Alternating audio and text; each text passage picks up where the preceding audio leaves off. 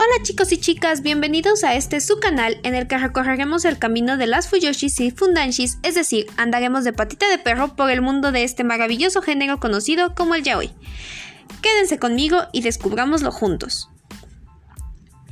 El día de hoy hablaremos de qué es Uke, qué es M y qué es Uke. Bueno, en primera ellos son los participantes en una relación yaoi. Primero explicaré el seme. Este es el individuo que toma el rol de activo o dominante en la relación.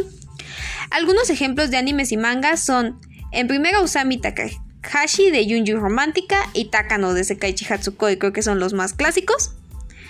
El siguiente es el Uke. Él es el individuo que tiene el rol de pasivo o sumiso en la relación.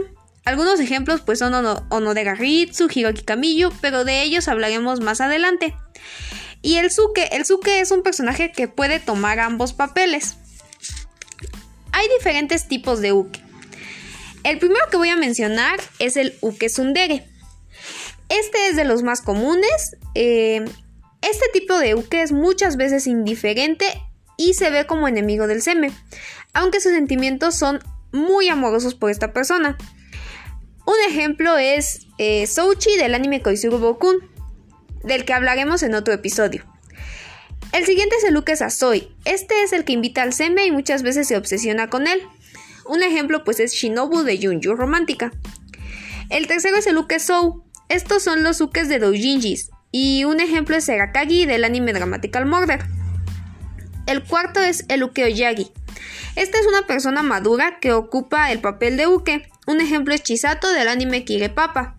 Y el Uke Omoyugi es el último, que es el uke en una pareja donde ambos parecen uke.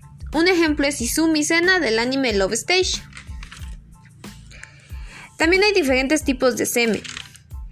Del primer seme que les voy a hablar es el seme protector. Este es un chico que se preocupa por su uke, pero mantiene su distancia, por lo que parece que no lo quiere o no se preocupa por él, lo cual es mentira ya que lo conoce a la perfección y se encuentra siempre que su uke lo necesite.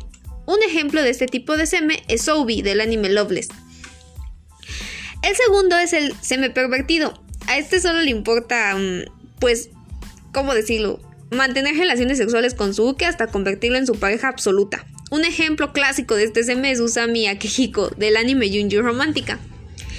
El tercer tipo es el positivo. Este chico es el chico ideal, es inocente, súper romántico y siempre procura su uke. En lo personal, este es mi tipo de seme favorito. Y un ejemplo es Nowaki Camillo, del anime Junju Romántica. Yo lo amo, es, es mi personaje favorito. y por último es el seme negativo. Este chico no expresa mucho sus sentimientos por su uke, es más, suele ser un poco arrogante y terco. Y un ejemplo es Klaus de Maiden Rose. Eh, pues hasta aquí el podcast de Partita de Perro, espero les haya gustado. Síganme en el próximo episodio ya que hablaremos de los mejores animes ya hoy. No se lo pierdan.